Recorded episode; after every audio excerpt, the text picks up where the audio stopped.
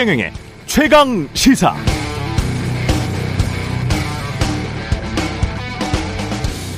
네, 지방선거 앞두고 정치인들 하는 말 고지고대로 믿지 마십시오. 불과 서너 달도 안 지났습니다. 대통령 선거 때 윤석열 당선인 새로운 집무실은 광화문 정부 서울청사에 구축될 것이다. 경호는 외부 접견 문제는 저희가 충분히 검토했다. 그랬습니다. 여가부 폐지 한 줄로 이대남을 자극한 뒤 캠프 대변인이 폐지하고 명칭만 변경하는 것이다. 이렇게 말하자 사실이 아니다. 폐지가 맞다. 이렇게 말했습니다. 코로나로 힘든 자영업자들에게 300만 원씩 나눠주는 공약에 현혹되지 마라. 국민의힘은 기본적으로 1000만 원씩 지원금이 나간다. 고도 말했습니다. 일부 공약들은 벌써 파기됐는데 별다른 사과도 설명도 들을 수 없습니다. 그리고 내각 인선은 한덕수, 김인철, 정호영, 한동훈 후보 등을 했는데요. 그중 김인철 후보는 스스로 사퇴했지만 김인철을 지명한 대통령 당선인은 사과도 설명도 없었고 김인철은 국민이 아니라 윤석열 당선인께 죄송하다고 했습니다. 어제 청와대 공직기강 비서관으로 내정된 이시원 전 검사는 서울시 간첩 조작 사건 담당 검사였습니다. 무고한 사람 누명 씌웠던 검사였습니다. 대급찰청이 봐주고 봐줬다는 언론의 비판을 받다가 결국 정직 1개월에 처하면서 증거 취득 및 제출 과정에서 확인을 소홀히 한 점, 국가정보원 직원의 불법 증거 수집을 사전에 차단하지 못한 점 등을 징계 사유로 밝히기도 했죠. 확인을 소홀히 했고 사전에 불법 증거 수집을 차단하지 못했던 검사가 공직 기강을 바로 세울 대통령 비서관은 될 수 있다는 말인가요? 신박한 원리네. 네, 안녕하십니까. 5월 6일 세상에 이익이 되는 방송 최경련의 최강시사 출발합니다. 저는 KBS 최경련 기자고요. 최경련의 최강시사 유튜브에 검색하시면 실시간 방송 보실 수 있습니다. 문자 참여는 짧은 문자 50원, 기문자 100원이 드는 샵 9730 또는 유튜브에 의견 보내주시기 바라고요. 무료 콩 어플도 많은 이용 부탁드리겠습니다. 오늘 인터뷰 6일 지방선거 후보 릴레이 인터뷰입니다. 강원도지사 여야 후보, 더불어민주당 이광재, 국민의힘 김진태 후보 차례로 만나봅니다.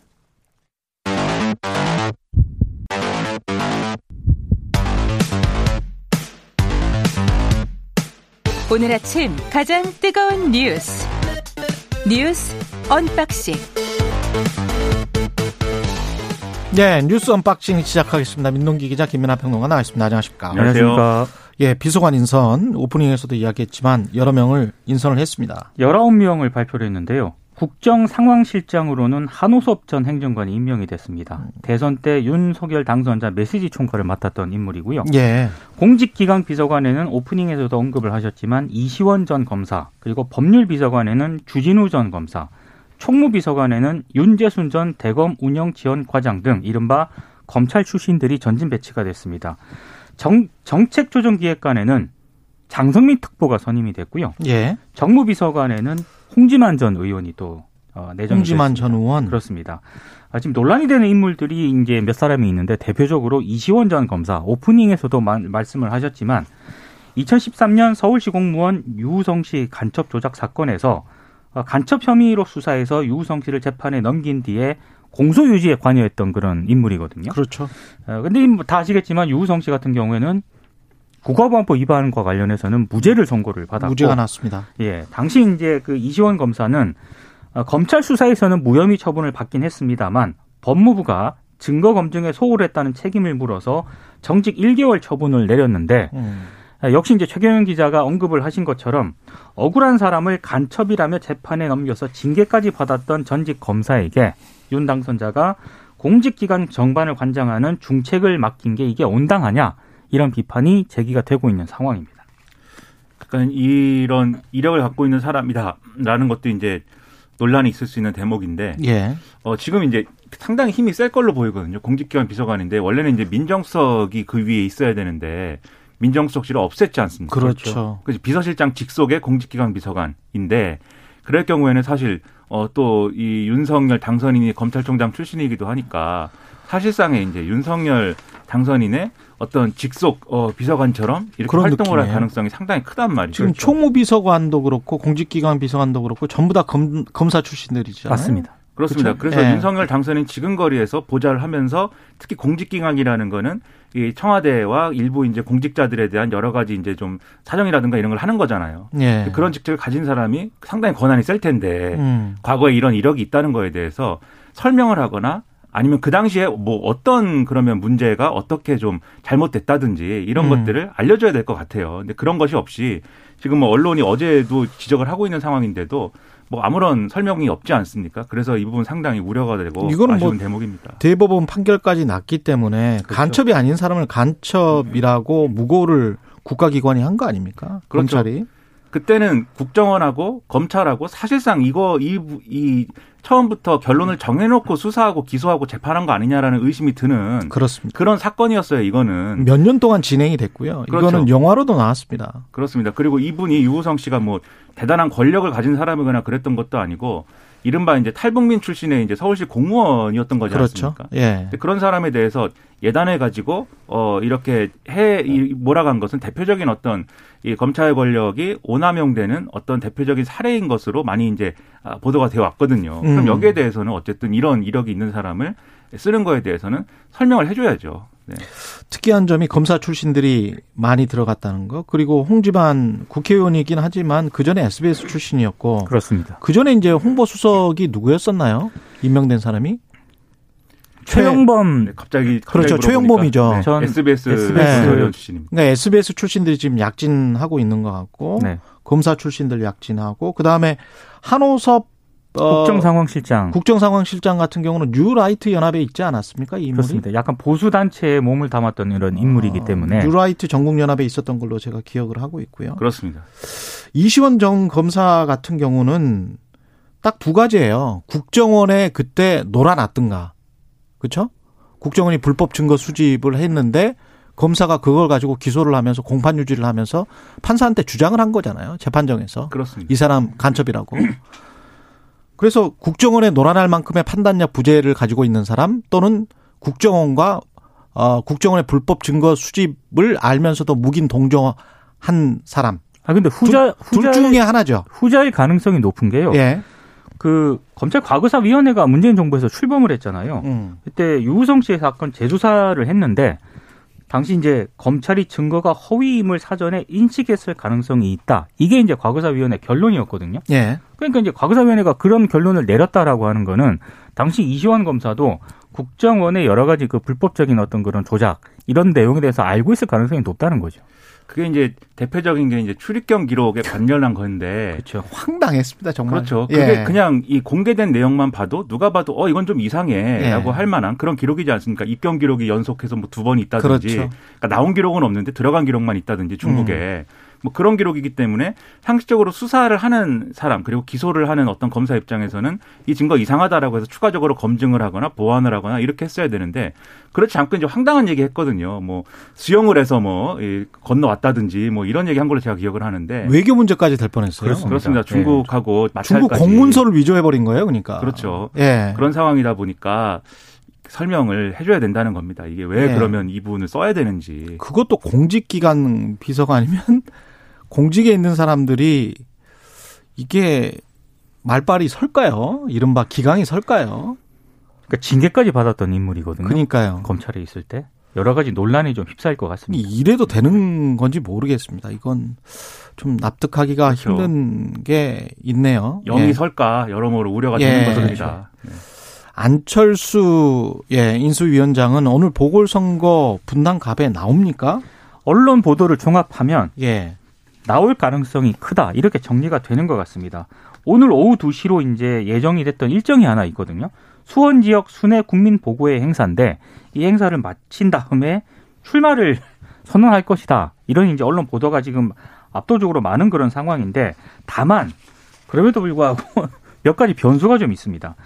이준석 대표 같은 경우에는 경선이 기본 규칙이다 이런 얘기를 하고 있거든요. 그리고 지금 어, 윤 당선자 특보인 반, 박민식 전 의원이 이 분당갑 출마를 이미 선언한 그런 상태이기 때문에 안철수 위원장 같은 경우에는 본인은 이제 전략 공천을 받아야 한다는 입장이기 때문에 아마 이 문제를 두고 좀 갈등이 불거지지 않겠느냐 이런 해석이 좀 나오고 있는 상황입니다.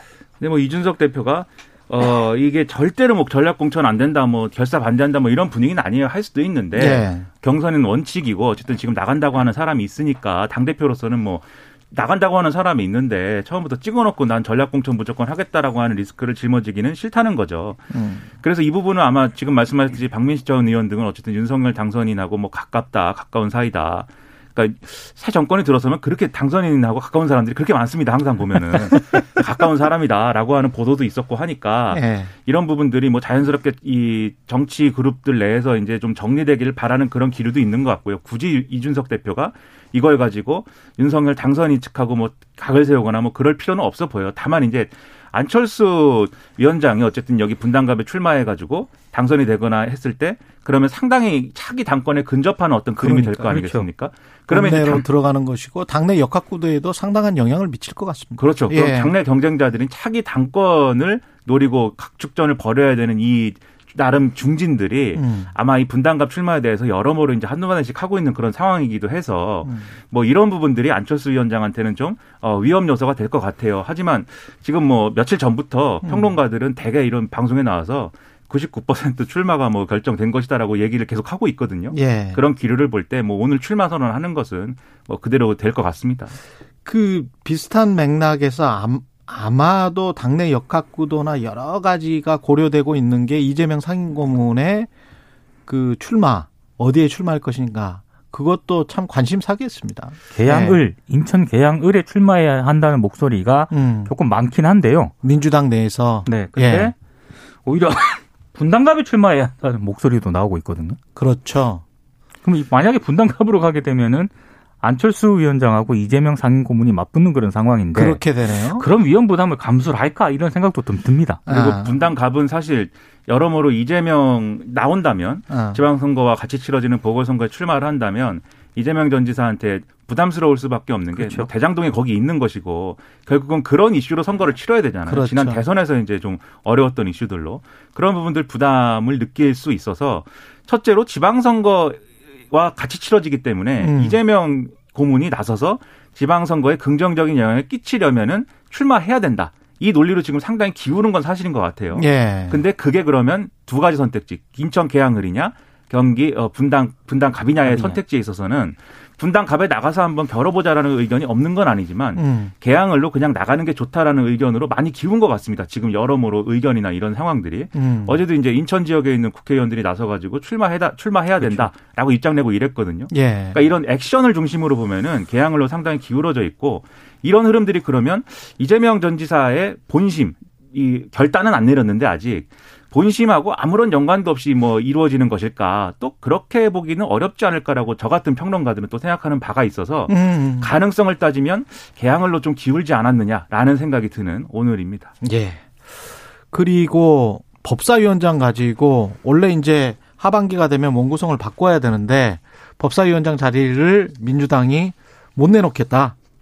그러니까 원래 21대 국회 전반기 법사위원장은 민주당이 예. 맡기로 했고 후반기는 국민의힘이 맡기로 그 합의를 했거든요. 그랬죠? 약속대로라면 다음 달부터는 법사위원장이 국민의힘으로 넘어가야 되는데 음. 민주당 기류가 좀 바뀌는 것 같습니다. 크게 두 가지 이유 때문인데 하나는 국민의힘이 검찰 수사 기소권 분리 법안 합의를 뒤집지 않았습니까? 예.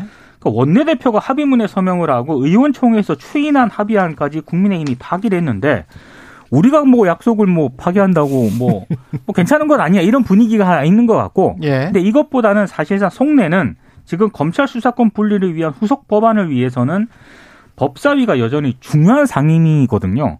특히 이제 향후 민주당이 사법개혁특별위원회에서 중수청 설치 법안을 마련을 했을 때 만약에 국민의힘이 법사위원장을 맡고 있다 이러면은 법사위 단계에서 제동을 걸 수 있기 때문에 민주당이 이 부분을 좀 고려해서 후반기에도 법사위원장은 민주당이 좀 가져가야 하는 것 아니냐 이런 목소리가 나오는 것 같습니다. 근데 법사위원장 문제는 꼭 사개특위라든지 중수청 입법만 사실 관련된 부분이라고 볼 수가 없는 게 그럼요. 모든 법이 그렇죠. 다 상임위. 중에 예. 상임위죠. 그렇죠. 이른바 상원 역할을 하는 것이기 네. 때문에 상당히 중요하다. 이 주장을 했던 거고 그래서 전반기 국회 원구성 논의할 때도 음. 원래 법사위원장은 야당이 가져야 된다라고 국민의힘이 계속 주장하는 것에 대해서 예. 더불어민주당이 아니다. 뭐 여당이 다 가질 수도 있다. 그러니까 예를 들면은 음. 이전에 이제 참여정부 이후에 이제 원구성한 어떤 어, 그런 이제 관행을 보면은 국회의장은 다수당이 가져가고 법사위원장은 야당이 가져가고 뭐 이런 식의 배분이 이루어졌는데 이게 여서야대 국회가 된다든지 또는 지금처럼 더불어민주당이 둘 다 가져가 버린다든지 이런 얘기가 나오면 항상 충돌이 일어나고 법사위원장 누가 가져갈 거냐를 놓고 이 갈등이 장기화되고 막 이랬거든요. 예. 그러니까 지난번에 그렇게 해서 원구성 합의가 안 되니까 그럼 후반기에는 국민의힘이 법사위원장 하는 걸로 하고 전반기에는 우리가 뭐 어, 검찰 개혁도 해야 되고 뭐 여러 가지 해야 되니까는 법사위원장 하겠습니다라고 해서 합의가 됐던 건데 지금 최근에 이 어, 최근에 합의안을 뭐 뒤집었다는 이유로 갑자기 법사위원장을 뭐 우리는 안 내놓겠다. 민주당이 이렇게 얘기를 하면 당연히 그거에 대해서는 어, 명분이나 이런 것들은 부족하다는 주장이 나올 수밖에 없죠. 그런데 예. 다만 늘 원구성 할 때마다 법사위원장 뭐 이걸 놓고 이렇게 전쟁을 벌이는 게 기본적으로 법사위원장에 대한 권한이 너무 많기 때문이잖아요. 그렇죠. 법사위 그렇죠. 네. 지난번에도 이거를 좀 이 줄이고 뭐 상원 기능을 없애고 뭐 상호기는 없애자 네, 그랬었죠. 분리하고 뭐 이런 얘기 많이 했는데 그 얘기는 음. 또다 어디로 가고 없어졌습니다. 또 음. 똑같은 얘기 반복하는 게 여러모로 답답합니다. 윤석열 당선인 여가부 폐지 병사 월급 200만 원 사실상 뭐 2025년이면 그때 가서 또 생각해 봐야 되는 문제고 그래서 공약 파기 아니냐 논란이 계속되고 있네요. 어제 당선자 대변인실이 굉장히 바빴습니다. 음. 입장문을 냈거든요. 여가부 폐지 공약은 계속 추진한다. 변함이 없다. 다만 충분한 사회적 논의를 거쳐서 추진하겠다. 입장을 밝혔고 이 입장을 낸 뒤 40분 뒤에 또 입장문을 냈습니다. 병사 월급 20, 200만 원 공약과 관련한 추가 입장문을 냈는데요. 이거 반드시 지키겠다. 이런 점을 강조를 했거든요. 예. 그리고 또 입장문을 냈는데 대선 공약이던 수도권 광역 급행철도 EF 노선 신설 부분도 예. 국정 과제에서 제외가 됐는데 6월부터 연구에 착수할 것이다 이런 입장을 내놓았거든요. 그러니까 어제 대변인실이 굉장히 바빴던 이유 중에 하나가 특히 이제 2030 남성들 있지 않습니까? 이 예. 이대남이라고 불리우는 그런 남성 음. 지지층의 어떤 그런 반발이라든가 아, 공약을 파기한 것에 대한 어떤 여론 역풍 같은 게 심상치 않으니까 급하게 이제 논평을 계속 발표를 한 것으로 보입니다. 그러니까 실제로 뭐 인터넷 커뮤니티나 이런 데 반응은 상당히 좋지 않았고요. 예. 다만 지금 이제 여가부 폐지가 그러면 뭐이 유지가 되는 거에 대해서는 일단 이 급한 불을 끄자는 어떤 맥락인지 아니면 진짜로 아 이게 대안이야라는 건지 뭐 인구 가족부를 신설하는 내용의 정부조직법 개정안 음. 그러니까 국민의힘이 제출한 그런 상황이고 그리고 뭐 병사여급 200만 원 이런 것도 앞서 말씀하셨듯이 완전히 우리가 포기한 건 아니다라는 분위기지 않습니까? 예. 그러면 이게 어, 그런 평가는 좀 해볼 필요가 있는 것 같아요. 당장 이제 공약 파기 논란이 있겠지만 그런 임기 내에 지킬 수 있다라는 거는 사실이냐에 대해서는 음. 이거를 좀 추가적으로 검증을 하고 그 달성할 수 있는 방법이 뭐냐에 대해서 좀 진지하게 논의하는 게 필요해 보이는데 지금은 뭐 파기냐 아니냐 이제 이거 이것만 이제 좀 구도가 형성이 돼 있어가지고 사실 200만 원 그 공약을 너무 단정적으로 했습니다. 딱 그렇죠. 집권하자마자 그냥 딱 하겠다라고 해버렸기 때문에 그렇죠. 집무실 같은 경우도 광화문 시대를 열겠다 이렇게 이야기를 했잖아요. 그렇죠. 리고 그렇죠. 뭐 경호나 보안이나 뭐 이런 문제들은 교통이나 이런 문제들은 이미 다 검토해 봤다. 충분히 검토했다 이렇게 이야기를 하고 다시 당선이 된 다음에는 근데 다시 보니까 용산이 나을 것 같다. 이렇게 된 거잖아요. 그렇죠. 이 200만 원 얘기도 사실 음. 병사 월급 200만 원 공약이 쓰자마자 지금 안철수 위원장이 반박을 했어요. 그렇죠. 그러면 부사관 월급은 어떻게 되는 거냐 그렇죠. 역전되는데 음. 이런 반박을 당장 한 거에 대해서 사실 또 어, 부사관 월급도 그럼 올리자라든지 뭐 이런 논의가 있었는데 그렇게 되면 사실 병사 월급 200만 원의 문제가 아니고 모든 직업 군인들에 대한 이제 봉급 인상이나 이런 것들이 쭉 이루어져야 그렇죠. 되는 문제가 되지 않습니까? 음. 그러니 이건 상당한 이제 어떤 임금 체계의 어떤 설계나 이런 것들을 추가로 해야 되는 부분이어서 상당한 어떤 기획과 노력과 어떤 그런 것들이 필요한데 당장 근데 안철수 위원장 반박에 대해서도 구체적인 로드맵이나 이런 건 없었기 때문에 사실은 그때 급조된 공약이었다라고 볼 수밖에 없는 거죠. 다만 어떻게 실현할 것이냐 음. 그 로드맵을 내놓든지 설명을 해야 된다고 봅니다. 소상공인 뭐 지원금 같은 경우도 천만 원 우리는 기본적으로 지원하겠다 이렇게 이야기를 하고 사실은 공약을 지금 파기를 한 거잖아요. 그렇죠. 근데 이런 것들에 관해서 지금 현재 경제 상황 대통령 당선인이 되고 난 다음에 그 판단한 자료들 근거들 이런 게 다른 게 있을 거란 말이죠. 그러면 그런 것들을 소상하게 국민들에게 알리고 설득하는 과정이 좀 있었으면 좋겠습니다. 그렇습니다. 사과하고 설득하고 아, 사실은 이런데 알고 보니 나는 이 부분은 몰랐는데 이런 이렇게 되면 우리 경제 굉장히 안 좋을 것 같고 전체적으로 안 좋을 것 같으니까 조금 미룹시다. 아니면 단계적으로 이렇게 하, 하겠습니다. 뭐 그때 그렇게 말한 것의 핵심 요지 어떤 의도 뭐 그 대의 명분은 이런 거였으니까 그 대의 명분은 지켜 나가겠습니다. 뭐 이런 식으로 하는 게 민주주의 아닐까요? 음, 그렇습니다. 그렇죠. 예. 그걸 설명하고 설득하려고 하면 국민들도 그렇죠. 당연히 이제 그렇죠. 인정하고 납득하는 부분이 그렇죠. 분명히 있을 것이거든요. 예. 그러니까 설득하는 게 중요하다고 생각합니다. 예, 모른 척 하는 거는 좀 그런 것 같아요. 예. 국무위원 후보자들 특히 한동훈 후보자와 관련해서는 여러 가지 말이 많네요. 그러니까 음, 새로운 의혹도 제기가 됐고요. 본인의 반박도 있고. 반박도 있는데 일단 반박을 먼저 언급을 해드리면 예. 어, 그 딸이 여러, 여러 논문과 영어 전자책을 썼다는 그런 보도가 나오지 않았습니까? 음. 이거는 논문이 아니라 학교 리서치 과제, 고교 대상 에세이 대회를 통해 작성한 에세이 등을 모은 것이고 이걸 오픈 액세스 저널이 요구한 형식에 맞게 정리해서 올린 것이다. 이렇게 해명을 했고 영어 전자책 같은 경우에도 이게 약 한 10페이지에서 30페이지짜리 강의안이고 아마존의 디지털 자가 출판 사이트 있지 않습니까? 이걸 이용해서 업로드한 것이다 이렇게 해명을 했습니다. 그리고 입시 컨설팅을 받았다는 의혹에 대해서는 받은 사실이 없다고 반박을 했고요.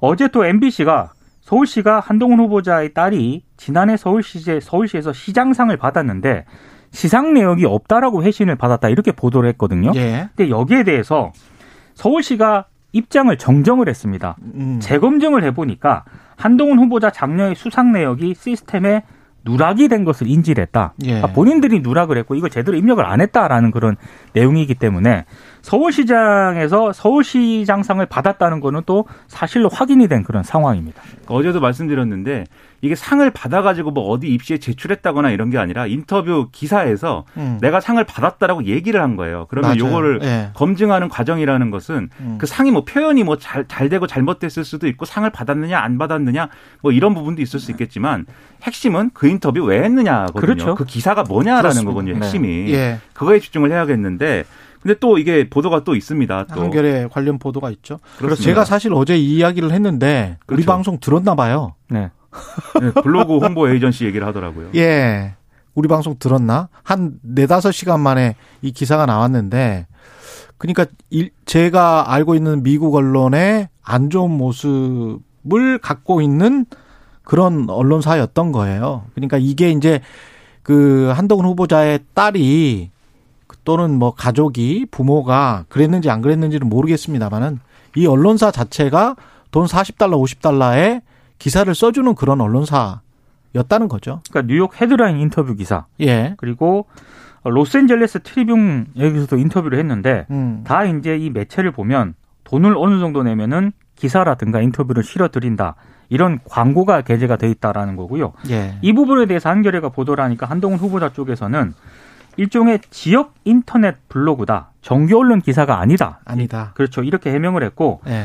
아, 미국 블로그 홍보 에이전시에 약 4만 원 정도 건당 이걸 지불을 하고 인터뷰 형식의 글 게재를 요청했다. 이렇게 또 해명을 했습니다. 그리고 이게 이제 어 이 글을 이제 그냥 어 예를 들면은 돈 내면은 취재해 주는 거냐 아니면 우리가 보내준 글을 실어 주는 거냐 이것도 이제 해석이 다를 수가 있겠는데 예. 지금 이제 한겨레 보도를 보면은 어 이 인터뷰 내용에 보면은 음. 그 한동훈 후보자 딸이 이렇게 기여한 복지관 도와준 복지관의 인터뷰 내용이 또 같이 들어가 있는데 이 복지관 관계자가 하는 얘기가 코멘트가 있다는 거죠. 예. 근데 복지관에서는 인터뷰한 적 없다 그렇죠. 이렇게 얘기를 한다는 거예요. 그런데 음. 한동훈 후보자 딸이 이렇게 물어봐가지고 음. 그것에 몇 마디 대답을 한 적은 있다. 그러니까 취재한 사람이 기자가 아니고 한동훈 후보자 딸인 거죠. 그러면은 예. 상식적으로 아 그러면 한동훈 후보자 딸에서 생산한 어떤 글이나 뭐이 기사를 실어준 거구나 이렇게 볼 수가 있겠는데 예. 그럼 또 이게 목적이 뭐냐에 대해서 결국은 생각을 해야 되는데 그겁니다. 한동훈 후보자는 이거는 딸이 하는 봉사 활동이나 이런 것들을 많이 알리고 더 많은 음. 참여를 유도하기 위해서다 이렇게 보고 있는 거고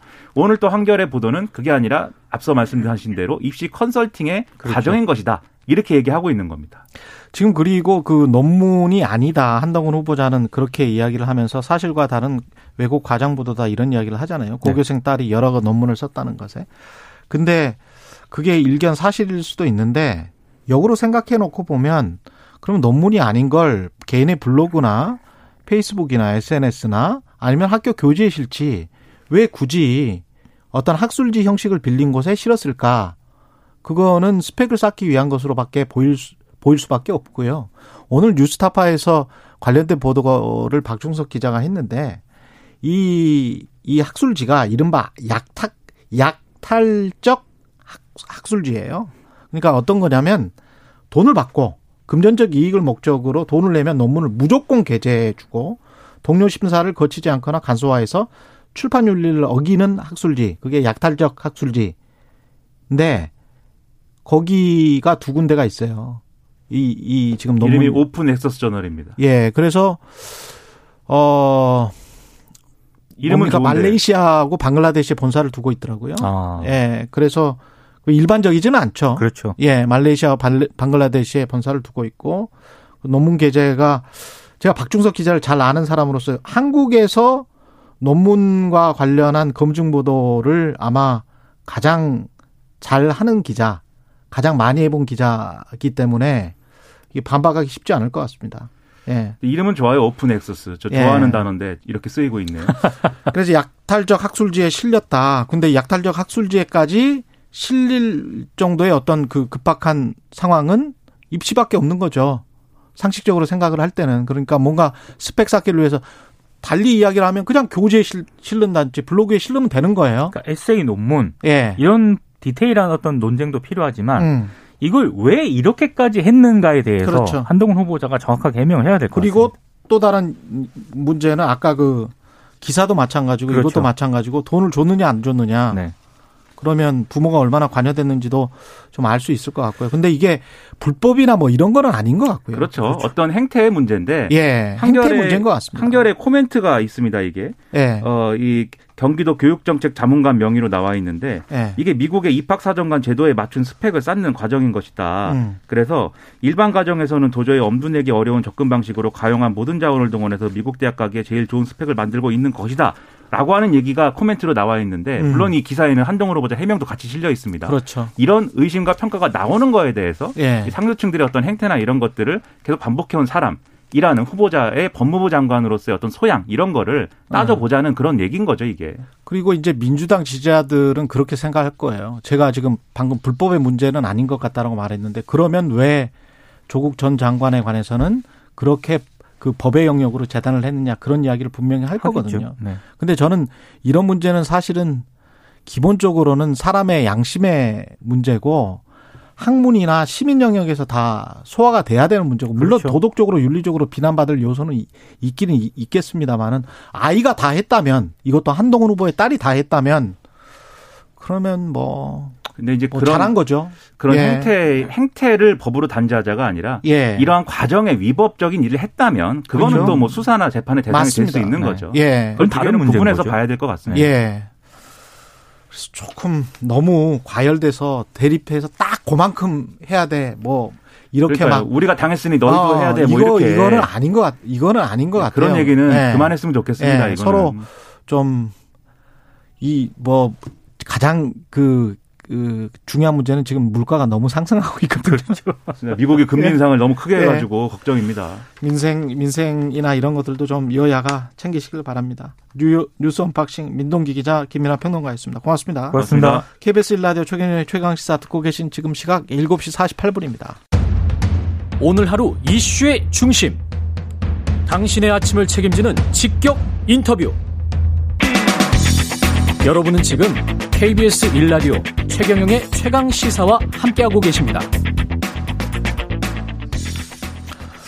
예, 다음 주 월요일에 예정된 필리핀 대선 이야기 좀 해보겠습니다. K, KBS 방콕 특파원, 예, 김원장 기자 연결돼 있습니다. 안녕하세요. 네, 마닐라입니다. 예, 지금 뭐 필리핀 대선 코앞으로 다가왔는데 마르코스 전 대통령의 아들 페르난드 마르코스 이 사람이 이제 당선이 유력합니까? 그렇습니다. 여론조사에서 계속 어 2위 후보를 두배 이상 앞서고 있습니다. 최근 여론조사에서도 마르코스 주니어가 56% 지지율을 보였으니까요. 그래서 지금 현 부통령 레니 로블레도의 23% 지지율을 두배 이상 앞서고 있어서 당선이 유력해 보입니다. 그렇군요. 이게 지금 저 마르코스 전 대통령에 대한 기억이 한국에서도 뭐 그렇게 좋지 않, 않지 않습니까? 부정부패 인권 탄압. 그, 근데 장기 집권. 오래됐잖아요. 예. 네. 근데 아, 아들이 우리가 기억하는 네네. 그 필리핀 사람들이 그 지지를 많이 해요. 아, 벌써 35년이나 됐거든요. 마르코스 예. 대통령과 이 부인 이멜다 여사가 하와이로 망명한 게, 네. 지금 뭐, 특히 청년층, 젊은 층에서 지지를 많이 합니다. 아, 아. 그 사람들에겐 이미 오래전의 일이고, 또 기성세대 입장에서도, 아, 경기 침체가 워낙 오래되다 보니까 차라리 그때가 좋았다. 음. 70년대, 60년대, 70년대 필리핀은 가난한 나라가 아니었거든요. 예, 그렇죠. 차라리 그때가 좋았다는 향수 이런 것 때문에 아, 아들 여기서는 봉봉 마르코스라고 부릅니다. 아, 베르디난도 마르코스 주니어인데 예. 줄여서 BBM이라 부르는데 어제도 제가 유세에 지방 유세에 다녀왔는데 정말 열기가 대단합니다. 네. 아, 그래요. 이게 지금 전통적으로 유력 가문들이 정계 판도를 좌지우지하는 게 필리핀이라고 하는데 그 마르코스 주니어 뿐만이 아니고 뭐 부통령 부통령이 이 런닝메이트가 아닌가 보죠. 필리핀 같은 경우는. 아 런닝메이트인데 아, 대통령 음, 어, 대통령은 당선되고 런닝메이트인 부통 따로 뽑습니다. 그래서 부통령은 떨어질 수도 있는 거죠. 네. 아, 그렇군요. 부통령은 현 두테르테 대통령의 딸을 딸이 지명됐습니다. 그러니까 아 두테르테 대통령이 어떻게 보면 마르코스 가문을 정치적으로 사면해주는 조건으로 자신의 딸 사라 두테르테를 러닝메이트로 만든 그러니까 어떻게 보면 현재와 현재의 권력과 과거의 권력이 손잡은 그러니까 더 강력한 후보가 된 거죠. 와, 대단하네. 근데 그러니까 이- 이것 때문에 이제 마르코스를 그 그동안에 계속 안장하지 않고 이렇게 밀랍으로 만들어 놨었는데 예. 어, 유해, 유해를요. 네, 그것도 이제 어, 두테르테가 두테르테가 네 국립묘지 안장을 해줬습니다. 네, 여러 기소도 면하게 해준 게 사실이고요. 네, 그러면 마르코스의 아들과 두테르테의 딸이 필리핀의 대통령과 네. 부통령이 될 수가 있네요. 그렇습니다. 네, 매우 유력합니다. 다음 주 월요일에. 네, 다른 후보들은 뭐 유력한 사람은 없습니까? 전혀 안 되나요? 지금 현 부통령 여성 부통령이 이제 두테르테와 같이 어, 러닝메이트였던 지금 두테르테의 반기를 들고 어, 출마를 했는데요. 그런데 지지율이 말씀드린 것처럼 한 20%에 머물고 있고 여긴 족벌 정치하거든요. 그런데 아, 아, 레니 부통령은 족벌이 아닙니다. 그러니까 명, 어, 정치 명문가죠. 좋게 말하면. 네, 그 음, 마르코스나 아, 두테르테처럼 여기는 뭐 주지사 80여 명 중에 60여 명이 이런 이름난 정치 가문 출신인데 아, 아, 마르코스 전 대통령이 하와이에서 죽고 이멜데 여사가 91년에 다시 필리핀으로 돌아와서 상원의원 세번 뭐 큰딸이 상원의원 세번 지금 이제 또 아들이 마르코스 주니어가 주지사 상원의원 하원의원 다 하고 대통령 출마 이런 아, 족벌 정치인데 아, 레니 부통령은 음 그건 아닙니다. 네. 그래서 뭐 독재자 어벤져스 이런 이야기도 나온다면서요? 아, 여기 국민들은, 음, 여기 사실은 마닐라의 주민들도 저 만나보면 이 현상을 잘 이해하지 못하는데 워낙 젊은, 베트남처럼 인구 구조가 젊어서 젊은 층의 지지가 강하고 말씀드린 것처럼 아, 또, 어, 기성세대의 그 과거에 대한 향수도 워낙 많아서요. 예. 네. 그렇군요. 그 지금 필리핀 상황이 그렇게 그 경제 상황이 그렇게 안 좋습니까? 이렇게 독재자의 아들 딸들을 강력하게 지지할 만큼 그, 필리핀은 아시다시피 60년대 아시아에서 그나마 일본하고 같이 살만한 나라가 일본, 필리핀 정도였고, 우리보다 훨씬 형편이 나았죠. 그런데 이제 우리 원조도 65년에 해주고 그랬잖아요. 예. 그렇습니다. 네. 65년에 마르코스가 집권하고 21년 집권했는데 그 뒤에 쫓겨날 때 86, 그러니까 86년에 1인당 GDP가 한국의 5분의 1로 쪼그라들었으니까 네. 음, 정치를 잘못한 건 분명한 것 같습니다. 그 뒤, 그 21년 동안 한국의 1인당 국민소득이 25배 올랐는데 필리핀은 2.8배 올랐거든요. 아, 이제 말레이시아, 태국 이런 나라에 다 어, 따라잡히고 필리핀만 유독 성장이 둔화되고 어, 아직도 부실한 어, 부패한 정치 구조 어, 또 장기 침체가 계속되고 있는 거죠. 그때 마르코스나 두테르테나 외부의 시각으로 봤을 때는 독재고 뭐 장기 집권이고 뭐 냉혈 정치고 부패 정치고 뭐 이런 게 보이는데 또그 네. 아들 딸에게 또 맡기겠다 그러면 경제 상황이 좋아질 것이다 이렇게 지금 생각을 한다는 말이죠. 아, 그렇죠. 물론 월요일은 뭐 뚜껑을 열어봐야 합니다. 그런데 예. 지금까지 나온 여론조사는 그렇습니다. 근데 여기 어떤 정치 개념이나 정책을 들고 나오는 후보를 찍는 게 아니라 여전히 어느 집안 누구 아들을 찍는 구조거든요. 음. 아, 그래서 여기는. 진보와 예. 보수 진영조차 모호한 사람만 쫓아가는 정치 구조입니다. 음. 그러다 보니까 이런 현상이 나오는 것 같습니다. 그럼 마지막으로 그 약간 좀 동떨어진 이야기이긴 합니다만은 이게 지금 저 선거에서 무슨 케이팝 한국 드라마가 좀 활용이 되고 있나요? 필리핀에서? 아, 그건 뭐, 저, 동남아 어느 나라든, 음, 음, 저, 비슷해요. 비슷한 상황이고요. 뭐, 여기, 예. 사라 두테르테 후보가 한류팬이라는 기사를 저도 봤는데, 예. 뭐, 동남아에서 한류팬 아닌 사람 별로 없고요. 네. 아, 그러니까 이제 우리가 과거에 누구 조, 뭐, 그렇군요. 미국이나 영국의 누구를 좋아하면 뭐 어떻게 뭐 같이 좋아하는 것 그렇습니다. 같은 그런 네, 느낌이 되는 거군요. 동남아에서는 태국이나 베트남이나 뭐 필리핀에서 누가 한류 케이팝을 좋아한다는 것 자체가 더 이상 기사가 아닙니다. 네. 싫어한다고 해야 기사가 됩니다. KBS 박quốc 특파원 김원자 기자였습니다. 고맙습니다. 네, 만일하였습니다.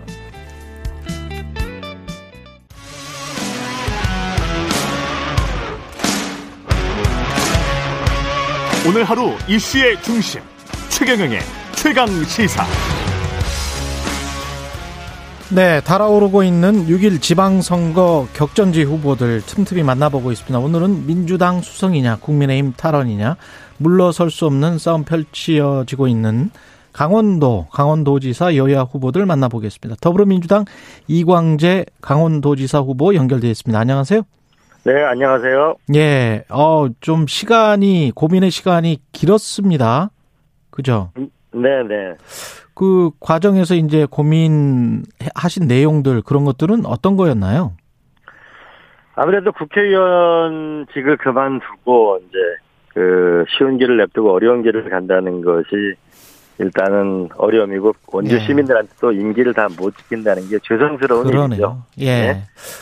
12년 만에 다시 강원도지사 출마를 결심을 하셨는데 그럼에도 불구하고 강원도지사 출사표 던지신 이유. 네, 저는 강원도민들한테 많은 은혜를 입었습니다. 30대 국회의원과 40대 최연소 도지사를 또 시켜주셨는데요. 네, 이 상태로 지방이 소멸되면 결국 수도권도 저는 위기가 오고 나라가 위기에 빠진다고 생각합니다. 저는 제가 사랑하는 고향에서 강, 강원도를 한번 새롭게 한번 일으켜보고 싶습니다. 그래서 전국에 모델이 돼서 수도권과 지방이 한번 함께 발전하는 새로운 모델을 만들고 싶습니다. 제가 강원도를 사랑하니까 운명을 걸으려고 합니다. 쉽지 않은 싸움일 것 같은데 좀 늦게 시작하시기도 했고 그 다음에 이제 지난 대선에서도 득표율상으로 보면 민주당이 부진했던 지역이거든요. 그렇습니다. 예, 지역 민심은 어떻게 느끼고 계십니까? 지금 정당 지지도는 한 20% 이상 뒤지고 음, 후보 지지도는 한 5%에서 8%니까요. 예, 또 인물은 이광재다 이게 꽤 많은 편입니다. 그러니까 8% 차이라고 봐도 이제 4%만 뒤집으면 되니 역전하면 되니까요. 예, 누가 결국은 강원도를 발전시킬 수 있는 인물인가? 누구가 강원도를 글로벌하게 만들 거냐라는 것도 있고요. 또 하나는 그 상대 후보 덕분에 전국에서 역사를 후퇴시켜서는 곤란한 거 아니냐 이런 것 때문에 전국에서 또 강원도로 전화도 많이 주시는 것 같습니다. 음, 마지막까지 아마 아마 어 상당히 아마 접전이 되지 않을까 싶어집니다. 상대 후보라는 건 김진태 후보를 말씀하시는 건데 그렇죠. 그 역사를 후퇴시켜서는 안 되는 것 아닌가와 관련해서는 뭘 528, 518 관련해서 말씀하시는 겁니까? 뭐 제가 언급하는 건 부적절해 보입니다. 부적절하다. 예. 예. 김진태 저는 후- 주로 예. 포지티브하게만 평가하려고 합니다. 네. 그렇군요. 예. 민주당에서는 지금 저 윤석열 당선인이 민생 탐방을 하는 차원에서 그젠가요? 4일 네. 강원도를 방문했고 김진태 후보와 동행을 하면서 GTXB 노선 춘천 연계 교통 인프라 확충 이런 약속들을 했단 말이죠. 네 네. 이게 뭐 사실상 이제 선거 지원이다. 뭐 이런 비판을 민주당은 하고 있는 것 같은데요. 네 네. 예. 어떻게 저는 생각하세요? 후보와 그 당선인이 함께 이 시기에 다니는 것은 저는 국민들이 좋게 보지 않을 거라고 생각합니다. 음. 네, 또 한편으로 보면 제가 대선 때 약속했던 강원도 특별자치도 GTX AB를 그 요구했고 민주당 그 민주당과 국민의힘이 약속을 지켜라라고 계속 주장했잖아요. 예. 이번에 와서 GTX-B를 약속했으니까 강원도로 봐서는 이익이죠. 음. 아, 아마 선거가 점점 접전으로 가게 되면은 아마 GTX-A 즉 강남에서 강릉까지 1시간 가는 것도 저는 정부 여당이 또 카드로 내놓을 거라고 보고요. 예. 특별자치도도 결국 카드로 내놓을 거라고 봅니다. 저는 이번 기회에 강원도 홀대론을 완전히 극복하고 싶습니다. 정치권이 여든 야든 대선 때 약속해놓고 약속 안 지키는 이거를 음. 반드시 뜯어고쳐야 되겠다는 생각을 확고히 가지고 있습니다. 근데 지금 말씀하시면서 정부 여당이 GTX-A도 내놓고 뭐 다 내놓는다면 이광재 의원님은 뭐안 되는 거 아닙니까? 아니죠. 이건 제가 그래서 다섯 예. 가지 요구 조건을 내놓은 거잖아요. 아, 그러니까 그렇습니까? 사실은 어, 떻게 보면은 예. 이광재가 당선되는 것보다 강원도의 이익이 되는 게 더 중요하잖아요. 아. 그래서 저는 여야가 대선 후보 때 약속했던 거, 음. 즉 강원도 특별자치도, 두 번째는 GTX A, B를 강원도랑 연결해서 강남과 강릉을 연결하는 거, 한 시간대에. 예. 그 다음에 우리가 그 마석에서 춘천 속초까지 이어지는, 송도까지 이어지는 GTX B 연결하는 이런 걸 이미 제가 일찌감치 요구를 해놨거든요. 예. 그래서 민주당에서는 서류로 받았어요. 처음에는 너무 과하다. 그러면 출마를 안 한다, 나는. 그러면 그 처음에는 그 말로 약속을 한다. 아니다, 서류를 내놔라, 민주당. 그래서 서류로 다 받았거든요. 아, 민주당의 서류를 받았다. 민주당에게. 예, 저는 여든, 여든, 야든, 음. 그, 우리의 오랜 풍토는 선거 때 약속하고 약속을 안 지키는 겁니다. 예. 마치 그, 프랑스의 철학자 루소가 얘기한 것처럼 선거 때는 유권자가 왕이 되는데 선거 끝나고 나면은 노예로 전락하는 저는 이런 풍토를 끝을 내야 되겠다. 음. 그래서 민주당에 요구를 했고 이광재를 출마시키려면 이 정도 요구 조건을 요구한 거고 서류로 다 받았죠. 음. 그리고 이제 그 민주당은 약속을 했고 이제 국민의힘이 약속을 하나씩 하는 거는 저의 약속이 하나씩 지켜지는 것일 수도 있죠. 아, 그렇군요. 그래서 이제 국민의힘 정부 여당이 되는 국민의힘에게도 이런 똑같은 약속을 하게 하겠다. 아니면 약속을 국민의힘도 했다? 예, 국민의힘도 어쨌든 그 대선에 약속을 했으니까 예. 민주당은 지키겠다고 했으니까 이제 국민의힘도 약속을 지켜야 되는 거죠. 그 강원도 별 볼 일 있는 강원도, 별 볼 일 없는 강원도가 아니고 별 볼 일 있는 강원도를 강조를 하고 계시는데 어떤 게 별 볼 일이 있는 강원도인가요? 요즘에 그 영동 지역에 와보면 양양에 서퍼 하는 아, 서핑 하시는 맞아요. 젊은 사람들 많이 가요. 완전히 핫플레이스가 됐잖아요. 그렇죠. 예. 근데 영동 지방이 강원도 지역에 좀 이렇게 어려운 지역인데 요번에 그 강원도 지역에 불이 많이 났잖아요. 매년 예, 산불이. 그렇죠. 예. 근데 불이 난 곳만 1억 5천만 평이니까 이게 서울 면적보다 조금 적거든요. 음. 그러면 이 땅에다가 우리가 앞으로 더 이상 불이 안 나도록 인도를 만들고 소- 그러면 이게 소방도로 역할을 하게 될 예, 예, 겁니다. 예. 그러면 우리나라 인도가 유럽의 12분의 1밖에 안 됩니다. 예. 일본의 4분의 1. 그러면은 음. 바다를 보면서 걸을 수 있는 길이 많이 생기는 거겠죠? 그죠? 아. 예, 그리고 또 하나는 이게 예. 불탄 땅에다가 우리가 생태 허브, 그래서 캐나다의 부차드 가든이나 음. 우리가 일본의 홋카이도에 있는 후라노 마을 같이 우리가 라벤더라든지 이런 우리 생태 허브를 심으면은 굉장히 볼거리가 생기겠죠. 예. 그리고 또 우리가 바다가 보이고 이런 곳에 어촌하고 연결해가지고 우리가 그 빌리지 타운을 만들게 되면 그림 같은 집이 나오잖아요. 그러면 별장 같은 집이 있고 볼거리가 아. 있고 예. 일을 할 수 있는 곳이 강원도죠. 별 볼 일 있는 강원도.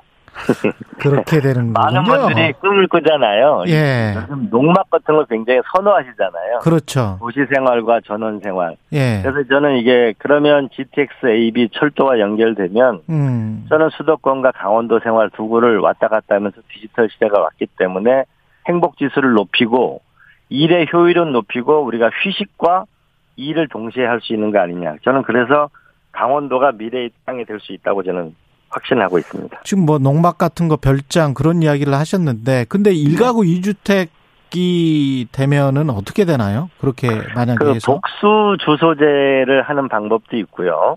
예. 그다음에 일가구 이주택 같은 경우에는 우리가 시골의 작은 집을 인구 소멸 지역에는 아, 작은 집을 가졌을 경우에는 일가구 이주택에서 빼달라. 빼주면은 음, 농촌 지역에 와서 훨씬 더그 살기가 좋죠, 그죠? 지자체 활성화를 위해서도 그렇죠. 예. 지역 경제 활성화에 좋고 예. 또 농촌에 있는 분들도 요 집을 팔고 싶어도 일가구 이주택 문제에 또 걸리는 게 있잖아요. 예. 예, 그러면 이 수도권과 이 농촌을 연결하는 부분에서 일가구 이주택에서 우리가 적은 규모의 주택 같은 경우에를 제외 세금에서 제외시켜 주면 저는 서로 상생하는 거라고 저는 생각하고 현재 이거는 여야가 상당한 합의 수준에 이르러서 저는 머지않아서 법이 통과될 것으로 보여집니다. 그러면 강원도뿐만 아니고 우리가 호남이나 경상도 지역도 굉장히 좋습니다. 왜냐하면은 예를 들어서 우리가 목포, 광주 이렇게 집이 두 채가 있으면은 예. 우리가 일가구 이태 걸리니까 목포 집을 팔고 광주로 가고 광주 서울 있으면 광주 집을 팔고 서울 집을 가지고 있고 이렇게 되니까 수도권 집중이 점점 커지는 거죠. 음. 예. 그래서 오히려 이 복수 주소제 같은 걸 하게 되면은 이더 안정적일 수도 있고 일가구 이택 문제가 풀리면 음. 훨씬 더 이 지역과 수도권이 상생할 수 있는 길이 열릴 거라고 생각합니다. 이거는 부자를 위한 정책이라기보다는 예. 서로 상생할 수 있는 정책이라고 생각하고요. 이거는 아마 머지않아 법이 통과될 것으로 어, 어, 된 통과할 것입니다. 그렇군요. 근데 저기 저 지역에 내려가서 살려면 아무래도 네. 교육이나 보육이나 이런 것들도 이제 마땅치 않다. 그래서 살 내려가서 살기를 싫어하는 거. 그다음에 그다음에 고용 문제도 있지 않습니까? 기업이 없다. 뭐 이런 것들 이런 것들에 관한 어떤 정책 공약은 있습니까? 제일 중요한 건 결국은 저는 보육 교육이 제일 중요하다고 보는데요. 예. 음, 그래서 저는 도지사가 되면은 교육감하고 대학 총장님하고 기업 대표 등과 교육혁신 협의체를 만들어서 음. 이 재정의 물꼬를 교육으로 보육으로 전 대대적으로 지방 대학으로 투자를 하려고 합니다. 이 강원도 현실을 보면 많은 여기 이사 와신 분들이나 현지 주민들이 원하는 거는 초등학교 돌봄 문제라든지 그다음에 좋은 중고등학교 그다음에 나아가서는 그 민족상원 고등학교를 살려주고 좋은 제주도처럼 영어 도시 국제 학교를 만들어 달라는 이것도 많이 있고요.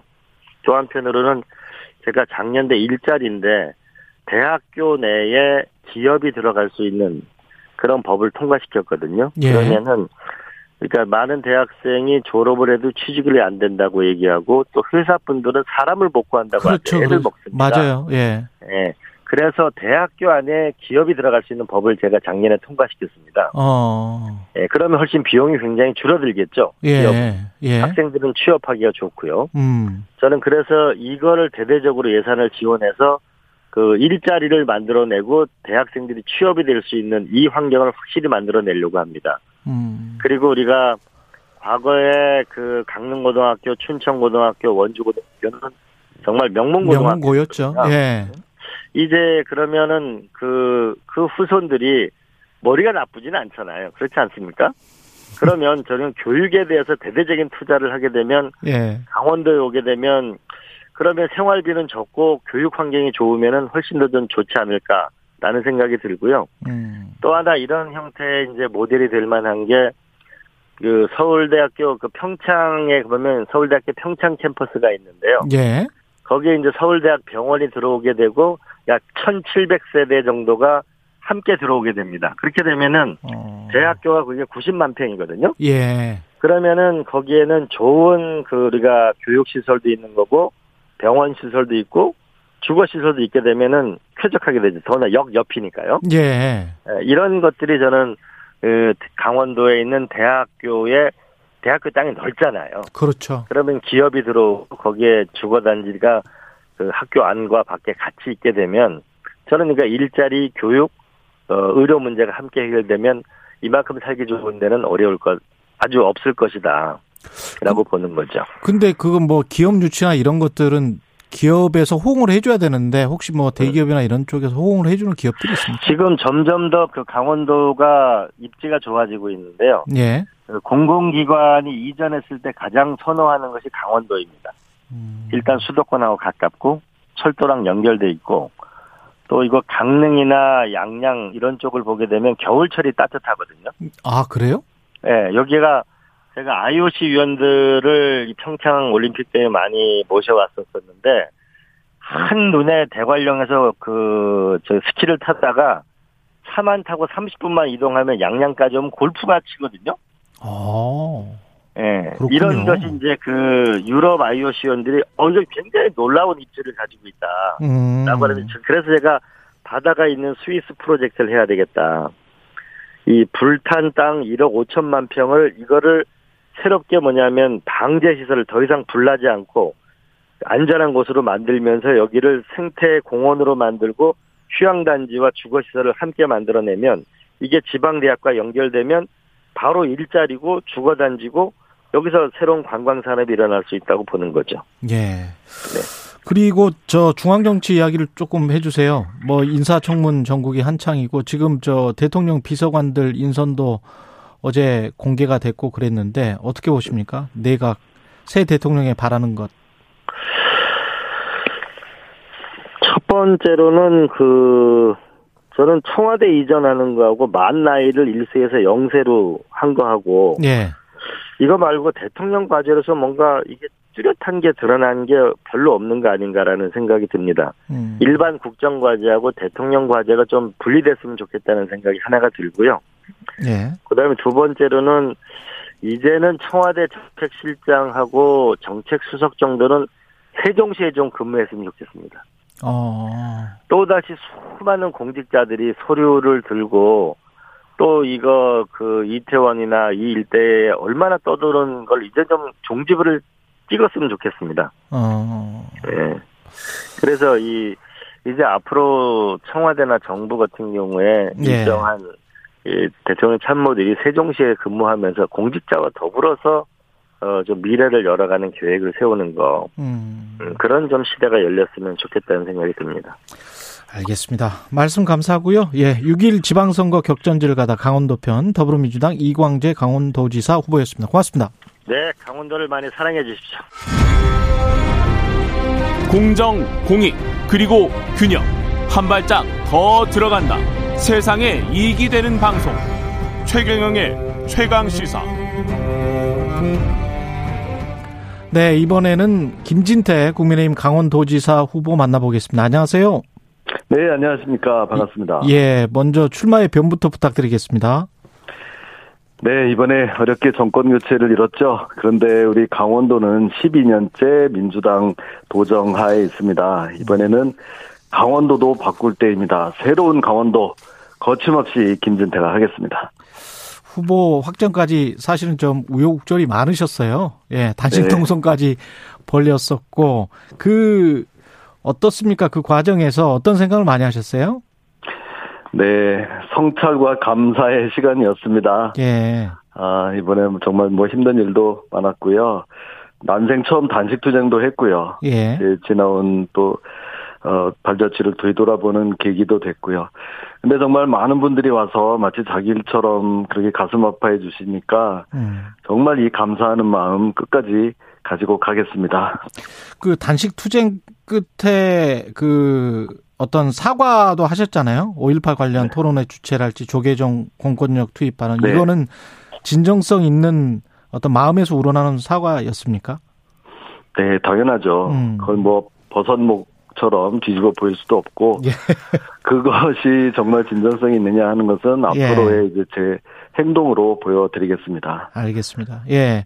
그리고 이제 2020년 총선에서 낙선했으니까 이제 2년 됐고 다음 총선에서 출마할 거다 이런 예상은 많았는데 도지사 출마를 의외로 보는 시각도 있습니다. 네. 예. 제가 2년 전에 국회의원에 당선됐더라면, 음. 어, 이제 만약이란 건 없지만, 그랬더라면, 저는 도지사에는 안 나왔을 겁니다. 음. 제가 해야 될 몫이 있기 때문에요. 예.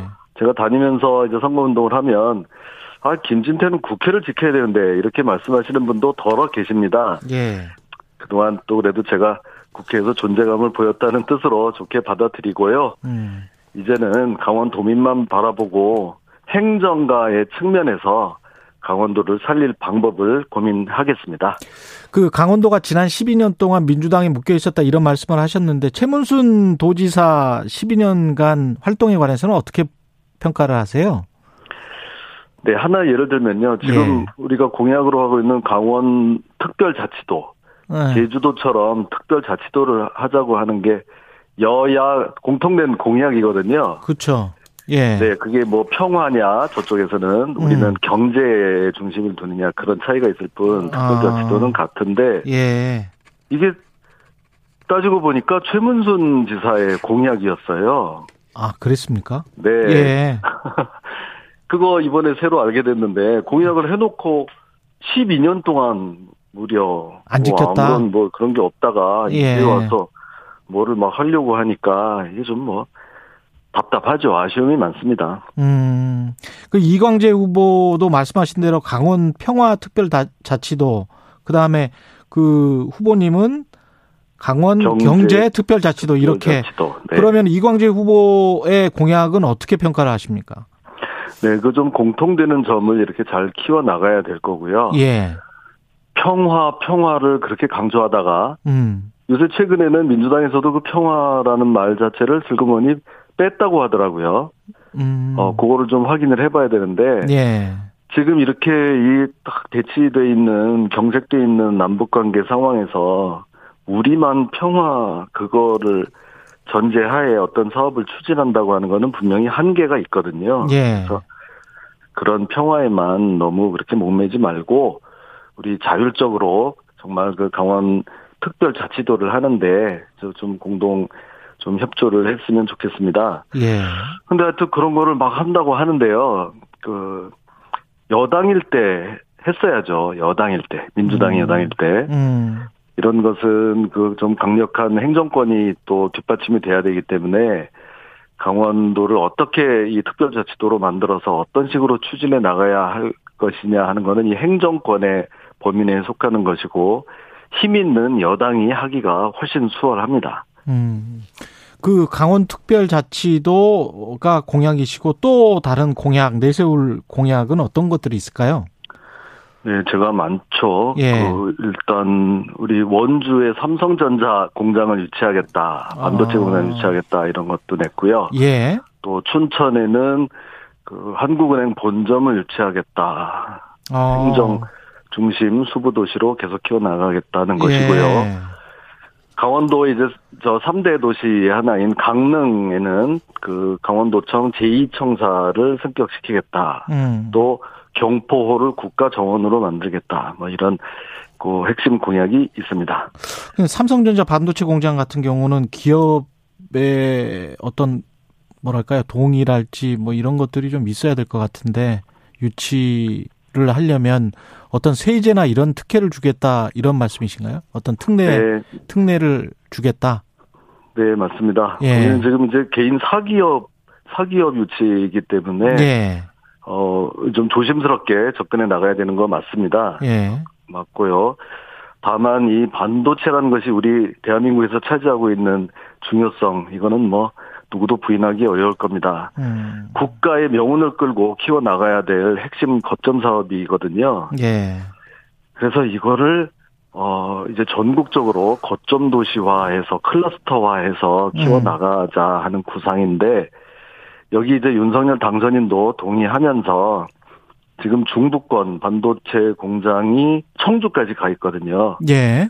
중부권 클러스터에 원주도 같이 이익을 담당하도록 이렇게 해서 어 클러스터화해서 공장 뭐 연구단지 뭐 그 배후 무슨 여러 가지 하청 단지 음. 이런 것까지 다 포괄하는 큰 그림을 이제 그려가야 될 겁니다. 그러면 고용 창출 뭐 지역 경제 활성화에 기여할 것이다 이런 말씀이신 것 같고요. 네. 한국은행 본점은 왜 강원도로 가야 되죠? 네, 그거는 또 그 지방 공공기관을 지방으로 유치하는 게 아, 예. 우리 새 정부의 또 국정과제에 음. 들어 있습니다. 여덟 번째 국정과제에 예. 들어 있고요. 예. 지금 뭐 수출입은행이니 뭐 산업은행이니를 뭐 부산으로 간다 뭐 여러 가지 논란이 있는데 가장 대표적인 그 어, 국책은행인 한국은행 여러 가지 접근성이나 뭐 여러 가지를 고려해서 강원도로 한번 이걸 이전하면 음. 여러 가지 그 전국적으로 이전하는데도 그 탄력을 받을 것이다 이렇게 생각을 하고 있고요. 예. 이거는 저 제가 처음 뭐 이렇게 독창적으로 아이디어를 낸 것도 아니고 지난 우리 강원도의 민주당의 최문순 도정에서도 어, 이거 한국은행 오면 좋겠다라고 이걸 방향을 설정했는데 예. 다만 제대로 추진하지 못했던 사안입니다. 음. 그러니까 이번에 또 우리 윤석열 당선인께서 강원도에 대해서 각별한 애정을 가지고 계시기 때문에 음. 이거 한번 어 제대로 성사시켜 볼 생각입니다. 그 지금도 두 번이나 윤석열 당선인을 강조를 하셨는데 민주당 쪽에서는 이제 그 강원도의 윤석열 당선인 온 걸 가지고 이제 선거 개입이다 이렇게 비판을 하잖아요. 네. 중앙선관위도 좀 자제를 해야 한다는 입장을 밝혔는데 어떻게 네. 받아들이십니까 이런 비판은? 네, 이제 뭐 더 오시고 싶어도 올 수도 없고요. 이제 며칠 있으면 이제 취임을 하시기 때문에 예. 어, 그동안 당선되고도 한 번 더 찾아오겠습니다 하는 이런 약속을 지키는 차원이다 이렇게 저는 보고 있고요. 음. 민주당에서 그런 얘기를 한다 그러면 조금 그거 듣기에 민망합니다. 음. 우리는 민주당처럼 뭐 선거를 뭐 상대방 후보를 뭐 압수수색을 한다거나 기획 수사를 한다거나 이런 거는 엄두도 못 냅니다. 그냥 당선인께서 약속했던 거 와서 시장 상인들 손잡아주는 음. 그런 차원이다 이렇게 이해해 주시면 되겠습니다. 민주당이 압수수색이나 기획 수사를 한 구체적인 그 어떤 예시를 울, 울산 사건 아 울산 사건 네, 말씀하신 지난번 예, 예. 지방선거 때 그런 그걸 빗대서. 말씀하시는 거군요. 예. 재선까지 하신 이제 국회의원이시지만 지방행정 경험은 지금 없으시잖아요. 여기에 네. 관한 우려는 어떻게 해소하실 생각이세요? 뭐 처음부터 경험 있는 사람이 어디 있겠습니까? 예. 그리고 이제 저와 경쟁하는 후보는 지방행정 경험이 7개월이죠. 예. 그렇기 때문에 그게 뭐 그렇게 큰 차이다라고 말할 수는 없을 것이고 예. 강원도를 어떻게 살릴 것이냐 하는 것은 행정력보다도 누가 더 꿈과 상상력이 있느냐 거기다 누가 더 추진력이 있느냐 음. 하는 것으로 이 차이가 날 것이라고 저는 생각합니다. 지금 김진태가 그리는 강원도의 청사진은 어떤 모습일까요? 구체적으로 좀 말씀을 해 주시면. 네. 그동안 강원도는 늘 희생과 양보만 강요 받아왔습니다. 강원도는 미래의 땅이다. 기회의 땅이다. 이렇게 했는데요. 강원도민들도 오늘 행복할 권리가 있고요. 예. 기회보다는 그 성과를 누릴 그 권리가 있다고 생각합니다. 그동안 참 대접받지 못했던 이런 강원도 정말 대접받는 곳으로 만들고 싶고요. 그러기 위해서는 강원도에 제일 없는 것, 큰 기업을 유치해서 돈이 들어오고 사람이 넘쳐나는 그런 곳, 200만 강원도 꼭 만들고 싶습니다. 예. 그리고 중앙정치 뭐 이제 떠나시겠지만 그 중앙정치 이야기도 조금 해주시면 좋을 것 같은데요. 지금 네. 당선인 인수위 활동 마무리 단계고 인선 내각 도 했고 이제 비서관들 이렇게 했는데요. 어떻게 평가를 하십니까? 그 굉장히 좀 부딪히는 부분들도 많고 그런데요. 지금 뭐 인사청문회도 굉장히 뜨겁고. 네. 제가 그전처럼 자세히 들여다보지는 못하고 있지만 예. 전체적으로 이런 분위기를 보면 예. 좀 실무형 내각이다 대체로 예. 좀 정치인을 배제한 그런 음. 실무형 내각이기 때문에 뭐 전 지난 정부에서 하듯이 무슨 뭐 586 운동권의 상징 같은 뭐 임종석을 무슨 그 뭐 대통령 비서실장으로 임명한다거나 이런 음. 아, 일이 없이 아주 차분한 실무형 내각으로 걸어가고 있는 것으로 보여지고요. 예. 다만 지금 뭐 인사청문회 과정인데 어, 민주당에서 주장하는 만큼 그렇게 현재까지는 예. 국민의 눈높이를 크게 벗어나는 뭐 결정적인 하자는 좀 없지 않나 이렇게 보고 있습니다. 그 한동훈 법무부 장관 후보자도 그렇고 이번에 이제 비서관 내정자들도 그렇고 한 서너 명 정도 검사 출신들이 이 약진을 했지 않습니까? 네. 검사 출신이기도 하셔서 어떻게 생각하세요? 한동훈 내정자가 발표될 때는 좀 사실 저도 놀랐었죠. 예. 그런데 그만큼 또 여기 좀 처리해야 될 일들이 있지 않았나 이렇게 생각을 하고요. 예. 그러다 보니까 이번에 저렇게 검수완박 법안 음. 다 서둘러 대모질을 하고 떠나는 것을 보고 야, 이 사람들이 참 급하기는 되게 급했나 보다. 음. 이렇게 생각을 했습니다. 근데 아무리 급하더라도 이렇게 국가 사법 체계를 흔들어 놓으면 안 되거든요. 이거는 어 그냥 한마디로 말씀드리면 어, 절도범들이 경찰 폐지 법안을 통과시킨 거나 마찬가지입니다. 알겠습니다. 여기까지 듣겠습니다. 고맙습니다. 네, 고맙습니다. 예, 예 김진태 국민의힘 강원지사 후보였습니다.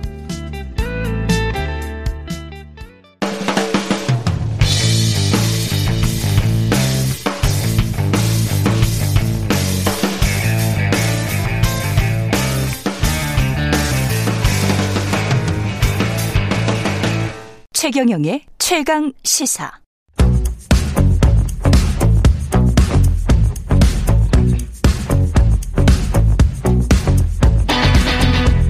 심리로 들여다보는 세상 이야기. 뉴스는 십니다. 네, 정치, 경제, 사회 등 우리 사회 다양한 이슈를 심리학적 관점에서 풀어보는 시간입니다. 최경령의 최강시사 뉴스는 십니다. 아주대학교 심리학과 김경일 교수 나오셨습니다. 안녕하십니까? 안녕하세요. 예. 5월 9일부로 문재인 대통령 임기가 마무리되고 음. 그래서 겸사겸사해서 네. 유종의 미, 유종의 미를 위한 심리학적 팁 아주 중요한 중요하네요, 진짜. 끝이 음. 좋아야 모든 게 좋은 것처럼 느껴지지 않습니까? 음, 그건 뭐뭐 뭐 굳이 심리학 이게 아니라도 이게 아니다도 많은 분들이 알고 계시죠. 예. 네. 근데 그 어. 그래서 시작이 반이다. 예. 끝이 좋으면 다 좋다. 뭐 끝이 나쁘면 다 나쁘다. 음. 그걸 하나로 표현해서 심리학자들은 peak end rule이라고 하죠. peak end rule. peak end rule. 네, 그러니까 peak는 예. 가장 절정. 예. 그리고 그 다음에 end는 끝. 예. 근데 이제 보통 시작이 반이야. 라고 얘기할 때 사람들이 어떤 때 내가 봤더니 정말 딱 시작할 때가 아니라 음. 뭔가를 시작해서 뭔가 좋든 나쁘든 뭔가 쫙 뭔가 큰 걸 느낄 때 그때 사람들이 봐 시작이 반이야. 예. 그러니까 그게 이제 그 피크죠. 음. 그다음에 끝날 때 이제 어떤 느낌? 요거 두 개의 평균. 아, 그거 두 개의 평균. 네네. 네. 대, 대부분 사람들이 좀 그렇게 그 생각을 한다 라는 거예요. 그렇군요. 네네. 그러니까 요게 조금 더 올라갈 수도 있고 당연히 예. 실제 어, 평균보다 내려갈 수 있겠죠. 근데 사람이 그 피크 시작이 반이다라고 생각할 때 뭐 프로젝트에 따라서 다를 수도 있겠습니다만은 그게 기억이 나나요? 끝에? 어, 그러니까 절정이라서 제일 센 거라서. 그러니까 제일 예를 들어서 센 거라서. 예를 들어서 저는 어 거의 30년 전에 네. 불과 작년에 먹었던 작년 오늘 먹었던 점심은 기억이 안 나는데. 그렇죠. 네. 입대하는 날 먹었던 아침은 기억이 나거든요. 아. 네. 다른 날과 경쟁을 못 하는 거예요. 그러네요. 네, 겹치질 않으니까. 피크네. 네, 네. 그래서 네. 선생님들도 선생님들께서도 왜 자기 초임 교사 시절에 첫 맞아요. 번째 담임 맡으셨던 그런 학생들 이름도 잘 기억나는 거랑 비슷하죠. 아, 그러고 보니까 그렇군요. 네네. 간섭이 없다고 얘기를 보통 합니다. 간섭이 간섭이 없다. 네네. 처음에 대한 기억은 간섭이 없군요. 중간에는 많은 간섭이 일어나는 거군요. 그렇죠. 우리가. 그렇죠. 그래서 예. 그, 어, 이게 어, 처음, 특히 처음에 어떤 유의미한 순간. 예. 그 다음에 맨 마지막. 어. 요런 게 이제 시험 공부할 때도 잘 일어나죠. 아. 1장부터 7장까지 공부하는데. 예. 근데, 어, 처음에 공, 사실 1장, 2장 시험 잘 안 나오거든요. 그렇죠. 근데 그렇죠. 계속 처음이니까. 예. 머리에서도 많이 되뇌이고 이래서 공, 기억이 잘 나고. 어. 맨 마지막 장 7장은 왜 공부가, 아, 기억이 잘 내냐. 바로 가장 가까운 최근에 그렇죠, 그렇죠. 거니까. 근데 여기서 재밌는 게, 그래서 가끔 저한테 물어보세요. 시무식이 더 기억이 잘 나냐, 종무식이 더 기억이 잘 나냐. 음. 둘다 시작과 마지막이니까요. 그렇죠. 근데 시, 시무식은 처음 시작이니까 경쟁자가 적어서. 음. 근데 종무식은 지금 지금 기억해야 되는 지금부터 가까우니까 시간적으로. 예. 근데 10년 지나면 종무식은 어차피 그렇게 최근이 아니죠. 그렇죠, 그렇죠. 네네. 그래서 시작이 더 잘 나요. 아, 그래서 예. 네, 역대 대통령 어들이 지금은 지금은 만약에 예를 들어서 음. 어 이제 유종의 미라고 해가지고 이제 끝 부분이 끝 부분이 바로 직전이잖아요. 혹은 예. 직후고 그러니까 기억이 현저한 것 같지만 음. 시간이 많이 지르고 나면 지나고 나면 사실은 그 마지막 부분도 여전히 또 다시 먼 과거거든요. 아 그렇게 되는 거군요. 예. 예. 그래서 어 아주 중요한 판단을 내려버리는 데는 음. 어, 끝부분이 좀 도움이 되지만 음. 사실은 시간이 많이 지나고 난 다음에 그렇게 많이 난 다음에 보면은 그 마지막 부분도 사실 거기서 거기거든요. 그렇죠. 네네. 예. 그래서 피크가 더 피크가 더 어. 어, 어, 오래 살아남을 가능성도 크죠. 아, 그렇군요. 네네. 예. 근데 이제 드라마도 보면 쭉 가다가 끝에 음. 흐지부지 끝나면 약간 좀, 뭐, 뭐야? 결말이 왜 저래? 네네, 이- 이렇게 이야기를 하기도 하고, 결말이 완전히 반전이거나, 뭐 툭 끊어져 버리거나 뭐 이러면 굉장히 또 인상에 깊게 남기도 하고, 그렇지 않습니까? 그걸 또 연령별로 연구하는 것도 있어요. 아, 그렇습니까? 네네. 이게? 어. 그러니까 뭐냐면 그 특히 그렇게 됐을 때 뭐야 왜 이래 끝이 왜 이래 라고 하는 분들이 상대적으로 더 젊은 분들이라는 거예요. 그럴 것 같아요. 네.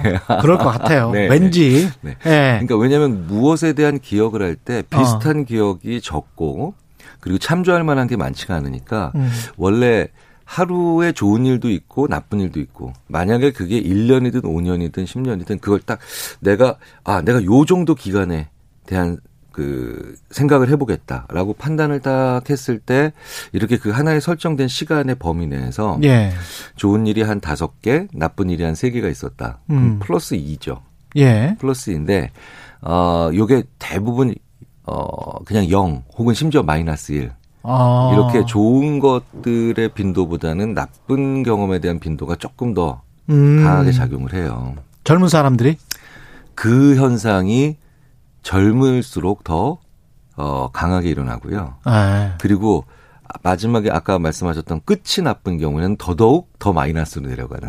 아, 그렇습니까? 그러니까 좋은 일 다섯 개, 나쁜 일 세 개가 있었을 때 특히 그 나쁜 일 세 개가 뒤로 갈수록 음. 마지막으로 갈수록 아 이건 진짜 막 마이너스 2야, 마이너스 3이야.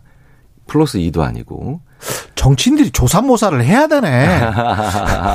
조삼모사를 해야 돼. 심리학적으로 보면 조삼모사, 조사모삼 이거 예. 또 다르죠, 완전히. 예, 완전히. 결과가 완전 심리적으로 완전히. 다르겠는데요. 네, 네. 그래서 특히 젊을수록 그런 경향이 강합니다. 그런데 어. 그 연구들을 살펴보면 좋은 일 다섯 개, 마- 나쁜 일 세 개, 그 다음에 이게 다 하나씩 일 정도의 그 크기를 가진다면 예. 정확한 건 플러스 2죠. 음. 근데 그 정도까지 그래 오늘 그래도 좋은 일 나쁜 일 다 합치면 플러스 2야. 음. 라는 정도까지 최소한 하루라는 짧은 시간도 그 정도로 판단할 수 있으면 시간에 대한 연륜이 있는 거군요. 그게 심리학에서는 실험해 보면 60대는 돼야 나오는 능력입니다. 그러네. 저렇게 생각하려면 시간에 대한 연륜이 네, 보통 보통의. 내공이 아니네요. 네, 네. 그러니까 젊은 분들이 더 창조적이고 혁신적인 것을 잘하는 것이 또 있는 반면 음. 이게 인간의 수명이 계속 길어지다 보니까 그저 노화하고 음. 그 다음에 계속해서 감퇴된다라고 하는 것으로만 보는 게 아니라 아 나이가 들어가면서 좀 더 또 좋아지는 능력들이 그렇죠. 연구자들한테 보이기 시작하는데 예. 60대가 되어서야 그게 그런 정확 판단이 정확해진다는 걸 연구를 보니까 이제 아 나도 앞으로 갈 길이 멀구나. 우리 왜 공자가 50대 지천명이라고 하고 60이 이순인가 그랬지 네, 네, 않습니까? 그러니까 아 이게 귀가 좀 순해지고 하늘의 목소리가 좀 들리고 그런 게 60이면 그때는 그리고 60까지 사는 사람들도 별로 별로 없었잖아요. 없었죠. 별로 없었죠. 그래서 심지어는 그래서 또 한편으로는 그런 생각도 들어요. 음. 그러면 60대가 돼서도 그렇죠. 여전히 예. 그렇게 판단을 하면 예. 이건 성숙하지 못한 건가? 라는 생각이 들 정도로 그러네. 사람이 나이 들어가면서 가져야 되는 어떤 판단력이 다양한 음. 경험을 하면서 아, 그래. 그게 공은 관은 음. 이게 이렇게 이렇게 했으면 이게 정확하게 판단이 되는 음. 그러니까 한 가지 잣대로 다 들어가면서 끝이 나쁘니까 다 나빠. 끝이 좋으니까 다 좋아. 어. 라는 생각은 최소한 그 우리가 60이 넘는 분들에게서는 조금 보면은 좀 섭섭한 아. 아. 쉬운 그런 측면이 아닐까 생각이 또 반대로 그렇게 들기도 그렇죠. 해요. 네. 근데 이제 또 그 회사의 실적이나 퍼포먼스 뭐 뭔가를 이뤄내야 되는 측면으로 봤을 때는 결과 지향형의 어떤 심리 뭐 음. 이런 것들이 또 도움이 될 것 같기도 하고 인간이 어, 결과 중심적인 사고 방식이나 심리나 이런 것들을 뭐 또 딱히 나쁘다 뭐 이렇게 말하기는 어떻게 보세요? 어, 그 결과가 이제 음. 두 가지 변수가 있는 걸로 어, 생각을 할 수 있을 것 같은데요. 예. 어, 이게 이제 그 토마스 갤러비치라고 굉장히 유명한 심리학자가 예. 시간에 대한 그 지난 일에 대한 판단 음. 대한 연구를 많이 한 걸로 그 어, 알려져 있는데 음. 이분 연구가 대부분의 심리학자들에서 의해서 동의를 받고 있죠. 그러니까 그 결과 중심적인 건 어쩔 수 없는데 예. 첫째 어 그런데 그게 하지 않아 하지 않아서 하는 후회냐 아니면 음. 해서 하는 후회냐에 따라도 다르거든요. 예. 그런데 어 대부분 한 것에 대한 후회가 많을 것 같지만 음. 지금 우리가 결과 중심적으로 생각했을 때 근데 어느 정도 시간이 지나고 난 다음에 어, 다시 판단을 하면 이 객관화가 생기거든요. 그렇지. 객관적이다라는 게 거리를 두는 음. 거거든요. 네. 그래서 심지어 이 거리가 얼마나 무섭냐면요.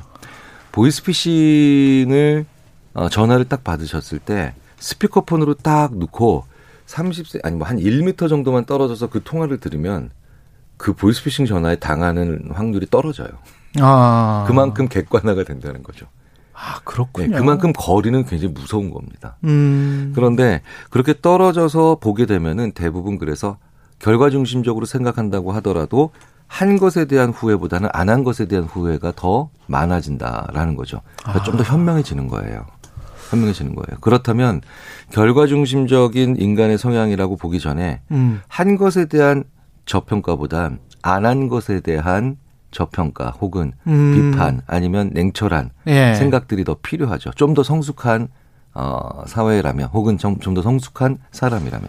그러네. 네, 그러니까 예. 뭘안 했느냐 예. 이걸 가지고 한번 평가를 해봐야 돼요. 뭘 안 했느냐. 네, 네, 예. 네. 정부를 평가를 할 때도 네, 네, 네. 뭘 해- 했어야 했는데 안 그렇죠. 했다. 항상 우리는 무엇을 했기 때문에 이렇게 됐다. 라고 음. 생각을 많이 하잖아요. 예. 그런데 그게 사업이든 아니면 정부든 아니면 뭐 나 자신의 어떤 인생이든 왜안 했을까? 어. 라는 생각들. 그리고 실제로 좀 더 객관적으로 아주 길게 추정 연구를 해봐도 음. 한 것으로 인해서 뭔가 나빠진 것도 있겠죠. 예. 하지만 안 한 것으로 인해서 음. 놓친 것들 혹은 나빠진 것들이 거의 두 배, 세 배 이상 더 많습니다. 아, 듣다 보니까 왜 졸업이라는 단어 할 때 졸업가 같은 거 할 때 commencement 해가지고 시작이라는 영어 단어랑 딱 묶어서 항상 이야기를 하잖아요. 뭐 답사 뭐뭐 이런 거 할 때 졸업은 뭐 시작이다. 뭐 이런 이야기 하잖아요. 이 상투적인 이, 이야기 하는데 문득 그런 생각도 드네요. 그 정치 같은 경우도 지난번에 이제 미국 같은 경우 야, 한국도 똑같을 것 같은데 이제 반 트럼프를 내세운 바이든 대통령이 당선이 됐어요. 그런데 반 트럼프라는 그 결과물이 나왔어. 음, 음. 정권 교체가 된 거죠. 그리고 난 다음에는 트럼프 아, 저 바이든 대통령의 지지율이 본인 거를 이제 뭔가를 쌓아놓지를 못하니까 그렇죠. 떨어지더라고요. 네, 네, 네. 그러니까 바로 무엇을 해야 될지를 어, 찾기 되게 어려운 게 네. 만약에 그 바이든 대통령이 트럼프 대통령이 이걸 안 했기 때문에 난 이걸 할 거다. 그렇지. 예. 그렇게 아. 잡았으면 본인 스스로 그리고 주위에 있는 참모진들도 훨씬 더 어, 취임하자마자 바로 뭘 해야 될까? 음. 뭘 해야 될까? 그 다음에 이런 것들에 대한 그 동력들이나 아니면 스스로 아 저기 뭐냐 생각들을 더 빨리 할 수 있고 더 강하게 할 수 있겠죠. 이 지금 positive thinking 긍정적 사고를 말씀을 하시는 것 같습니다. 그렇죠. 그러니까 예. 긍정적 사고는 무조건 무엇인가를 긍정적으로 낙관적으로 보는 그건 왜곡이죠. 그게 아니고 네. 그게 아니라 굉장히 강한 공격적 능동 그 긍정적 사고는 음. 왜 이걸 안 했느냐라고 음. 하는 생각으로부터 출발해서 이걸 하겠다. 예. 네. 이게 필요한데 혹은 이게 좋은데 이걸 안 했으니 우린 이걸 하겠다. 어. 라고 하는 게, 어, 장, 단기적으로는 좀 더 생각의 품이 많이 들어가죠. 그렇죠. 저 예. 상대방을 비판하거나 상대방이 한 것에 대해서 어, 눈에 훨- 띄는, 훨씬 쉽지. 네, 훨씬 쉽죠. 예. 하지만 자기의 장기적인 혹은 뭐 영속적인 어떤 그런 측면들을 만들어내기에는 음. 별로 좋은 일은 아닙니다. 개인의 관계나 개인의 어떤 자아 발전이나 이런 거를 위해서도 이런 식으로 한번 생각을 해봐야 되겠네요. 어, 그럼요. 그 끝이라는 부분들을. 저는 제 주위에 있는 많은 분들이 음. 어, 그런 걸 안 했고 안 했고 안 했기 때문에 난 이걸 하겠다 하겠다 하겠다는 말에 음. 어, 그- 그런 말의 가치를 알아보는 사업 파트너와 항상 일을 해야 결과가 좋더라. 이런 얘기도 많이 해요. 그렇군요. 네, 예. 그 가치를 알아보는 거죠. 어떻게 보면 그 대안을 찾고 솔루션을 찾는 그 적극적으로 찾는 그런 자세네요, 이게. 네. 그러니까 결국은 10년 후, 20년 후 보면 우리가 후회할 것들은 해서 후회한 것들보다는 안에서 후회할 양들이 더 많으니까요. 알겠습니다. 여기까지 해야 되겠습니다. 시간이 쭉쭉쭉 흘러서 아 다른 이야기들도 좀 더 들었으면 좋겠는데. 예, 지금까지 아주대학교 심리학과 김경일 교수였습니다. 고맙습니다. 감사합니다. 예.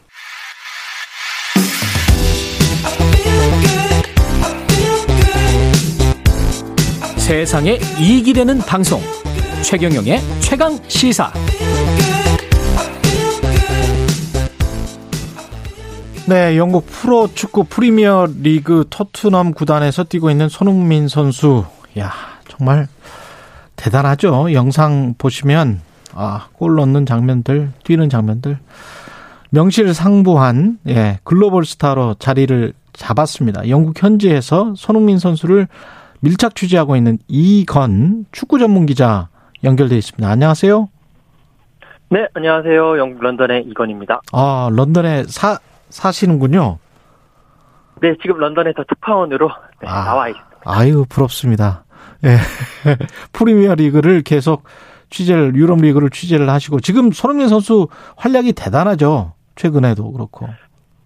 네네, 그렇습니다. 지금, 어, 최근에 손흥민 선수 가장 최근에 있었던 경기가 아, 5월 1일에 토트넘과 레스터 시티, 이게 토트넘 홈에서 열린 경기였는데, 예. 지금 토트넘이 4위 싸움을 상당히 치열하게 경기를 펼치고 있습니다. 이제 그렇게 시즌을 보내고 있는데 꼭 승리해야 되는 상황인데 이 경기에서 손흥민 선수가 2골 1도움을 넣으면서 음. 아, 정말 맹활약을 했고요.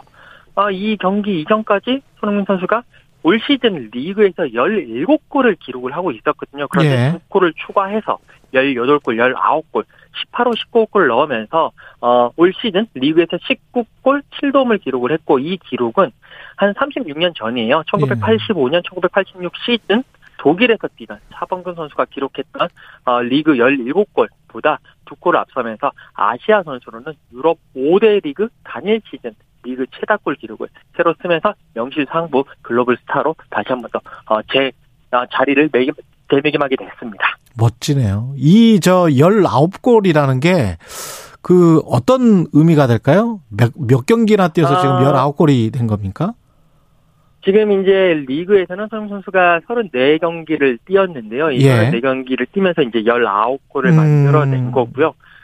지금 프리미어 리그에서 이 19골은 득점 랭킹, 리그 득점 랭킹, 어, 프리미어 리그에 한 500명 가까운 선수가 있는데 예. 이 선수들 중에서 두 번째로 가는 그러니까 그런 기록입니다. 득점 랭킹도 득점 랭킹이지만 이게 서, 34경기에서 19골이면 그 거의 두 경기도 아니고 뭐 1점 몇 경기 만에 한 골씩 넣었다는 이야기네.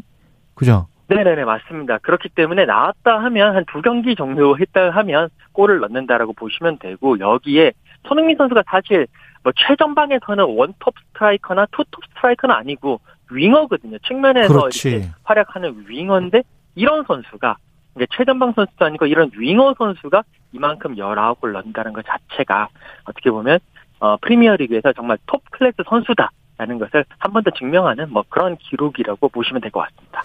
그 경기는 직접 보신 적이 많으세요? 어떠세요? 영국에서?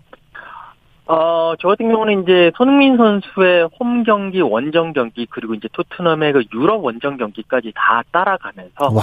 네, 매 경기 현장에서 취재를 하고 있고요. 올 시즌도 이제 손흥민 선수 경기는 지금 다 보고 다 열심히 취재를 하고 있는 상황입니다. 좋겠습니다. 그 현지 관객들 반응은 어떻습니까? 그 골 넣을 아, 때랄지 이게- 뭐 이럴 때. 네네네. 이제 현지 항상 이제 경- 경기 끝나고 뭐 예. 이제 감독도 취재를 하고 손흥민 선수도 취재를 하고 그다음에 경기장 밖에 나가서 어, 이 팬분들의 이야기도 듣고 있는데요. 팬분들은 항상 이 손흥민 선수에 대해서 언제나 최선을 다하고 언제나 모든 것 이상을 100% 이상을 부- 이제 이렇게 쏟아내는 선수다라고 음. 이야기를 하고요. 특히 골 넣을 때는 저희가 한국인이니까 예. 그냥 지나만 가도 뭐 손흥민 선수의 응원가가 따로 있거든요. 그 예. 응원가를 불러준다라든지 뭐 또 잘 안 되는 발음으로 손흥민 선수에 대해서 손흥민 막 이렇게 하면서 넘버 원 이렇게 엄지도 이렇게 치켜 세우면서 예. 정말 뭐 한국인들 많이 뿌듯하게 하는 그런 반응들을 많이 보여주고 있어요. 그 손흥민 선수 인터뷰도 많이 해보셨을 것 같은데 뭐라고 해요? 손흥민 선수는?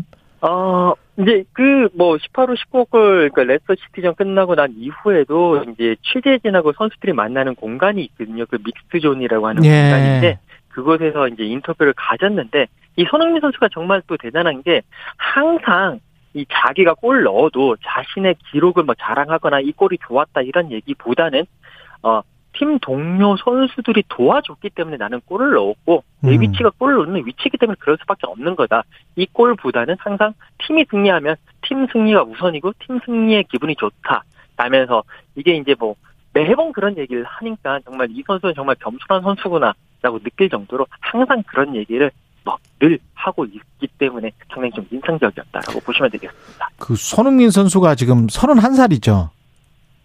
네, 1992년생이거든요. 1992년생 31살인데 올해 들어서 완전히 물이 올랐나요? 그 31살 어떻게 보면 전성기를 지날 수도 있는 나이 아닙니까? 축구 선수로는?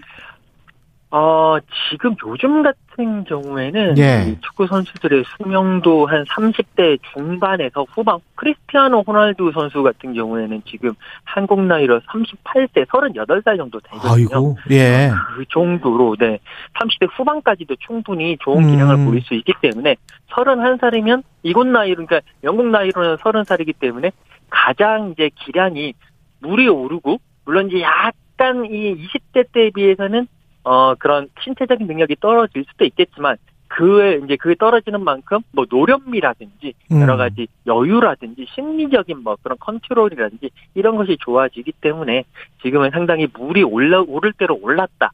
라고 말, 이제 말씀을 드릴 수 있고요. 뭐, 손흥민 선수가 그 레스터 시티전의 두 번째 골 같은 경우에 정말 멋진 가마차기 골이었는데, 이 골이 그 손흥민 선수가 계속 컨디션이 한창 좋았을 때 나오는 골이거든요. 예. 그렇기 때문에 그걸 보면서도 정말 물이 올랐다라고 네, 볼 수가 있겠습니다. 그 19호 골 보신 분들 다 그렇게 느끼셨겠지만 그냥 가볍게 이렇게 툭 차는 것 같은데 어떻게 그렇게 빨리 갑니까?